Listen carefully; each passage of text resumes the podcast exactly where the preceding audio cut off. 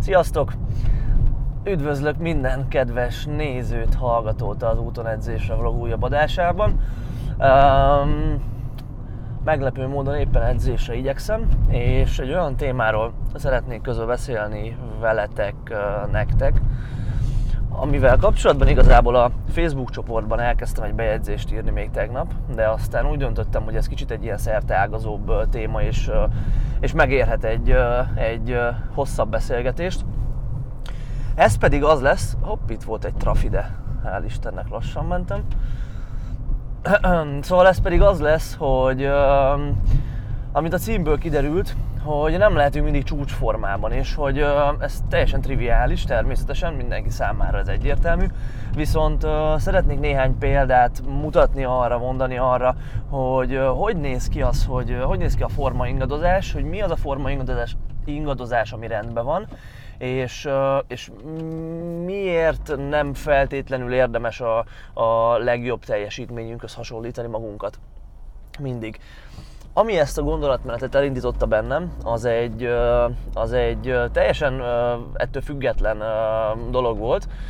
Egy prezentációt néztem a napokban, ami azt vizsgálta, hogy mennyire tudja a helyből magasugrásban mutatott teljesítmény megjósolni azt, hogy az utána való edzés az hogyan fog menni. És annak annak céljából, hogy hogy a, a fáradtsági szintet megemeljék edzésről edzésre, és az így történt változást le tudják követni így a teszt segítségével. Szóval ennek céljából egy olyan, olyan protokollt, egy olyan edzést csináltattak az emberekkel, amelynek során természetesen, vagy hát nem tudom természetesen, de Lényeg, hogy felsőtest gyakorlatokat is kellett csinálni, viszont az alsótest gyakorlatokat jegyeztem meg most így elsősorban. Googolni kellett háromszor max ismétlés 80%-ba, utána vagy a feltételezett becsült maxnak a 80%-ába, utána láptolózni kellett háromszor max ismétlést 80%-ba, és a végén román felhúzásból is hasonló uh, protokollt kellett követniük, szóval ez volt egy edzésnap, utána pihentek egy napot, és megismételték ezt az edzésnapot. És uh, azt vizsgált ez a kutatás többek között, hogy uh, az első nap által okozott fáradtság az milyen hatással volt a második nap teljesítményére. És ugye, hogyha belegondolunk ebbe az edzésbe, hogy uh, 80%-kal kell háromszor max ismétlést csinálni, fú, hát azért az úgy szar, nem? Tehát nem szívesen csinálná ezt senki. Még egyszer is elég megterhelő, nem, hogy három szériában ezt csinálni. Ráadásul nem edzetlen emberekről volt szó, hanem olyanokról, akik már hát ilyen súlyzós edzést vagy erőedzést, nem feltétlen erőemelés, de, de már ezt végeznek egy ideje. Azt hiszem átlagban 90 kilós férfiakról volt szó, ilyen pár éves edzés múltal. Na, és lényeg a lényeg, hogy az eredmény az lett, most a googolás számait emelném ki, hogy az első edzésen, amikor frissek voltak ezek az emberek, akkor összesen átlagosan a csoport tagjai 19 ismétlést tudtak teljesíteni a három széria alatt ugolásból, ami ugye egy ilyen reálisnak tűnhet, tehát mit tudom én, 7, 6, 6 ismétlést, vagy valami ilyesmit. Um, nem, 7-7-6. Ne, 7-6-6. Na mindegy, teljesen mindegy, tehát valami ilyesmi, uh, valami ilyesmi ismétlés számot tudtak teljesíteni, uh, ami a 80%-kal ez itt tök reális. Viszont a következő edzésen már fáradtan, összesen átlagosan csak 13-14 ismétlést tudtak teljesíteni. Tehát összesen 5 ismétléssel romlott a teljesítményük, ami hogyha három szériára leosztjuk, akkor azt jelentheti körülbelül, hogy egy ilyen másfél-két ismétléssel kevesebbet tudtak szériánként csinálni az azonos súlyban, mint két nappal előtte. Logikus, igaz? Tehát elfáradtam az első naptól, nem pihentem azért ki ezt 48 óra alatt, és nem fogok, nem fogok úgy tudni teljesíteni a második napon, mint ahogy kéne.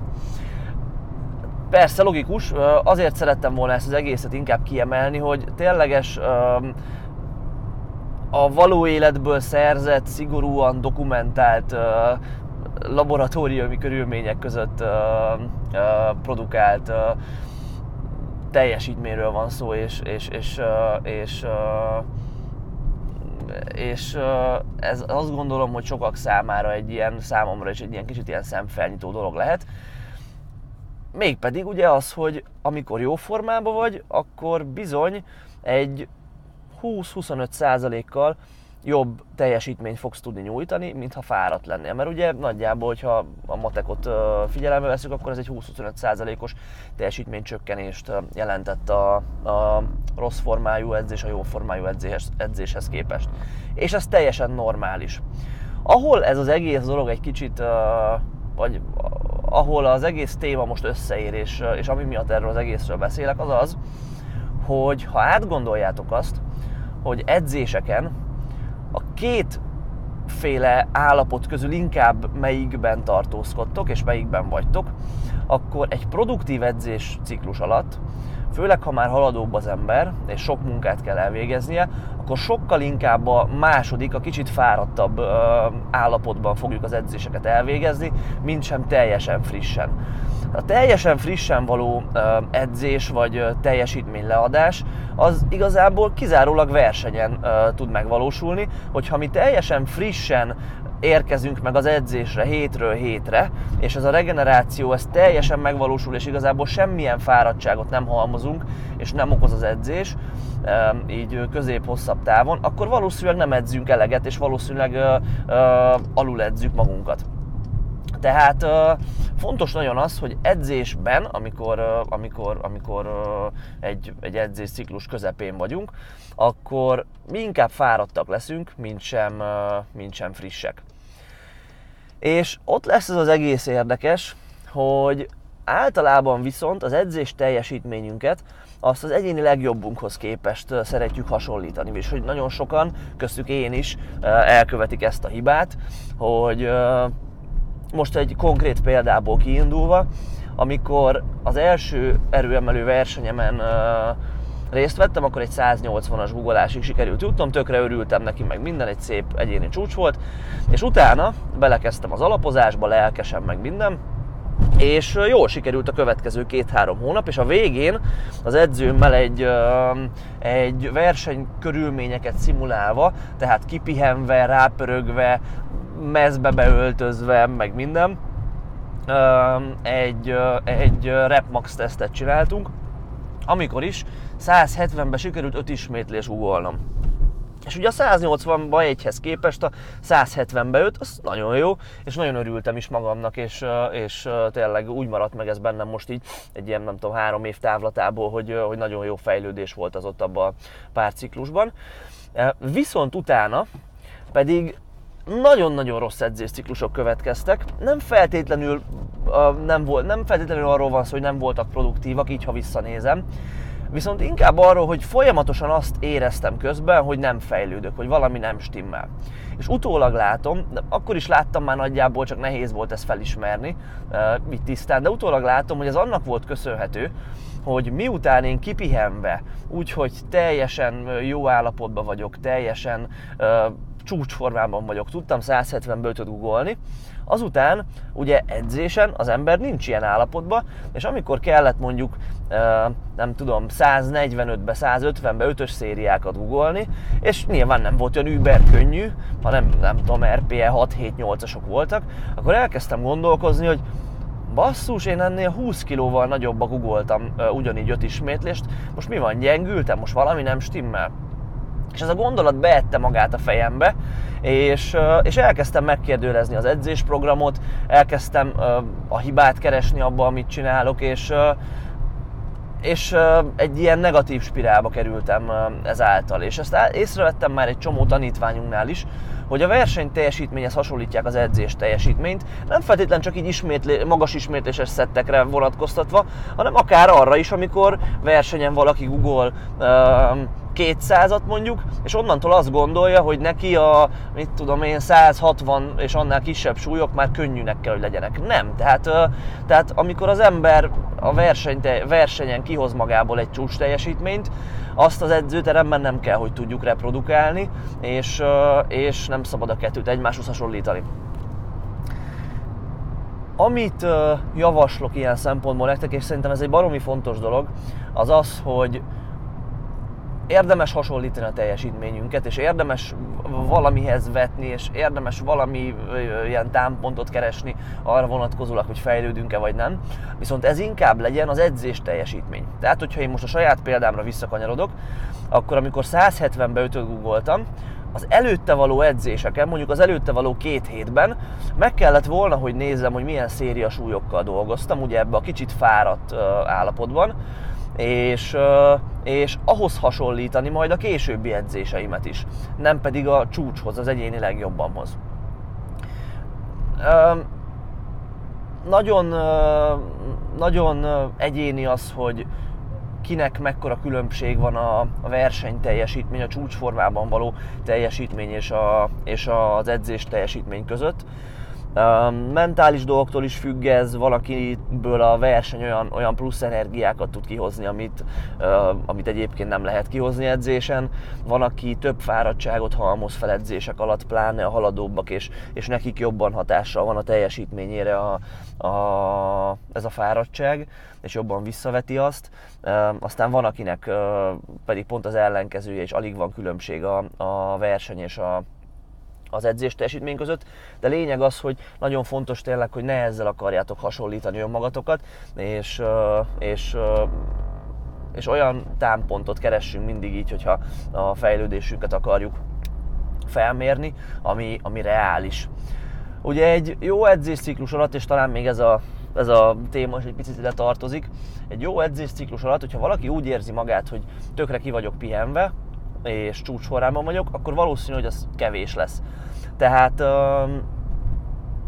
tehát ez is egy tanulsága lehet most ennek az egész beszélgetésnek, hogy ha Szóval mondjuk azt mindig, és, és szoktunk ezzel példálózni, vagy szoktuk ezt emlegetni, hogy, hogy valamilyen szintű fáradtságot azért így kell érezni egy produktív edzésciklus alatt. Csak mi ez a fáradtság? Milyen szintről van szó? Én azt gondolom, hogy ha valami olyasmit éreztek, hogy még egy ilyen kicsit hosszabb alvás után olyan, amikor ugye elvileg kipihennek kéne teljesen lenni, még akkor sem vagyunk teljesen kipihentek, és olyan nem vagyunk agyonverve, de ugyan uh, olyan, olyan kicsit olyan nehéz az élet, olyan, olyan érezzük folyamatosan az izmainkat, nem mondom, hogy izomláz van benne mindig, de, de úgy azért, azért, azért érezzük, hogy úgy meg vannak dolgoztatva, az idegrendszerünk azért nem annyira kipihent, tehát ez, ez, ez a jó, ez a jó és produktív edzéseknek az egyik ismérve, és, és ja, hát kicsit visszakanyarodva, ugye erről beszéltünk ma, ez pedig vissza fogja vetni az edzés teljesítményünket. Ba, ö, utoljára még azt is szeretném megemlíteni, hogy ez nem baj, tehát ö, nem, nem csak akkor tudunk fejlődni, sőt egyáltalán nem, a fej, nem záloga a fejlődésnek az, vagyis inkább azt mondom előfeltétel a fejlődésnek az, hogy mindig csúcsformában legyünk, hiszen a fejlődés az elsősorban az elvégzett munka mennyiségétől és az abban való progressziótól függ. Tehát, hogyha én egy ilyen kicsi fáradtsággal tudok hétről hétre egy picit jobban teljesíteni, és aztán amikor kipihenem magam, akkor meg majd a teljesítményem még jobb lesz, az teljesen jó. Az a baj, és akkor túl sok a fáradtság, hogyha nem vagyok képes arra, hogy hétről hétre legalább egy picit jobban teljesítsek, vagy hétről hétre rosszabbul tudok teljesíteni, akkor már valószínűleg túl sok a fáradtság, és, és nem jó helyen vagyunk ezzel az egésszel. Na, remélem, hogy tanulságos volt. Szerintem ez mindenképp egy ilyen elgondolkodtató téma, mert aki picit is ilyen gondolkodós, lelkizősebb az edzésben, már biztos, hogy átesett ilyen, vagy elkövette ezt a hibát, hogy az egyéni legjobbjához akarja hasonlítani magát, és azt feltételezi, hogy mindig csúcsformában van, de ez, ez, ez egy nagyon káros megközelítés lehet. Közben meg egy szombati nap van most, a heti utolsó edzésemet fogom csinálni, ez egy ilyen kis előgugolós, szűk nyomós, kis ilyen kiegészítő jellegű edzés mindjárt meg is érkezek. Aztán holnap meg vasárnap, már nem tudom még pontosan, hogy ezt mikor fogjátok hallani, de holnap meg uh, jön az online szemináriumunk, tehát ha előtte halljátok, akkor remélem, hogy jöttök, hogyha utána, akkor remélem, hogy tetszett és ott voltatok. Nagyon készülünk rá, ez szerintem egy, egy nagyon komoly tudást fog átadni mindannyiótoknak, pláne azoknak, akik még kezdőbbek, vagy ilyen középhaladó szinten vannak ebben az egészben. És, és most már egy picit több mint egy hét múlva indul a, az új programunk, amit már egyszer beharangoztam, és most még sokat fogtok hallani róla, a Gains 365, ami egy kvázi csoportos online edzés tervet fog jelenteni. Um, azok számára, akik nagyra és erősre szeretnének nőni. Um, ezt a powerbuilder.hu per Gains 365 oldalon megtaláljátok ezzel kapcsolatban a részleteket. Nagyon lelkesek vagyunk ezzel kapcsolatban is, mert nagyon régóta gondolkozunk, hogy hogyan lehetne hogy mit tudunk kitalálni azoknak, akik nem tudnak lejönni hozzánk itt edzeni, és, és az online coachingot sem engedhetik meg maguknak ugye az, a, a személyes edzéstervezésre alapuló ilyen online szolgáltatásunkat, és, és azt gondolom, hogy ez nagyon jó lesz mindannyiótoknak, akik még nem, PV, nem vagytok PVB-sek, de kezdő középhaladó szinten vagytok és szeretnétek erősödni, izmosodni egy jó program alapján, egy jó társaságban, tehát csekkoljátok a Gains 365-öt, fogok még erről beszélni egyébként, mert tényleg egy, egy olyan projekt, amivel kapcsolatban nagyon nagy céljaink vannak, és nagyon reméljük, hogy minél több embernek tudunk segíteni abban, hogy, hogy jól edzenek, és hogy eredményesen edzenek, és hogy a termek tömve legyenek azokkal az emberekkel, akik a PVB edzésprogramok alapján fejlődnek, mint az állat. Na, közben megérkeztem, megyek edzeni, bár a kapcsolatban annyira nem vagyok lelkes, mint az elmondottakkal, de Hát mindegy, azt is meg kell csinálni valakinek. Dumálunk majd, szevasztok!